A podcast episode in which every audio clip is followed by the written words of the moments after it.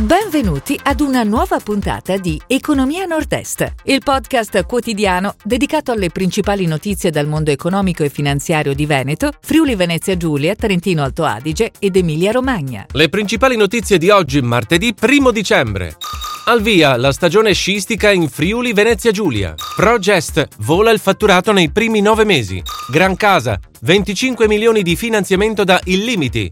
Veneto 31,6 milioni per la mobilità sostenibile. Gruppo OTB fonda Brave Virtual Experience. Confindustria Udine, manovra fiscale sulla strada giusta. Baroni, nuovo presidente Piccola Industria Emilia Romagna.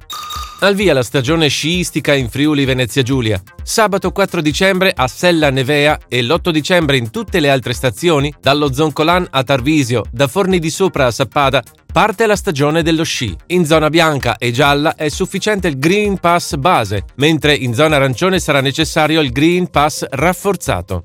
Progest vola il fatturato nei primi nove mesi. Il gruppo Cartario Trevigiano ha chiuso i primi nove mesi del 2021 con ricavi pari a 514,4 milioni di euro, in crescita del più 54,9% e un netto miglioramento del margine operativo lordo.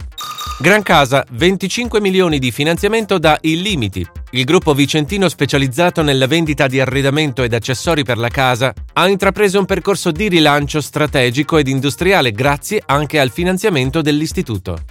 Veneto 31,6 milioni per la mobilità sostenibile. La Giunta regionale del Veneto ha approvato una delibera che definisce il riparto delle risorse per il rinnovo dei parchi automobilistici adibiti al trasporto pubblico locale.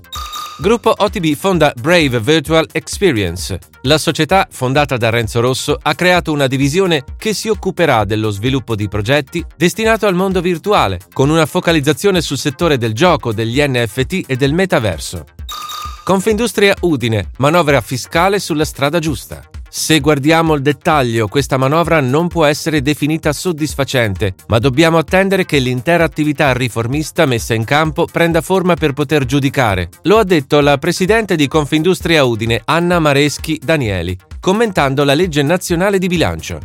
Baroni, nuovo presidente della piccola industria Emilia Romagna. L'imprenditore Giovanni Baroni, fondatore e amministratore delegato della X3 Energy di Parma, specializzata in risparmio energetico, è il nuovo presidente per il biennio 2021-2023 della piccola industria di Confindustria.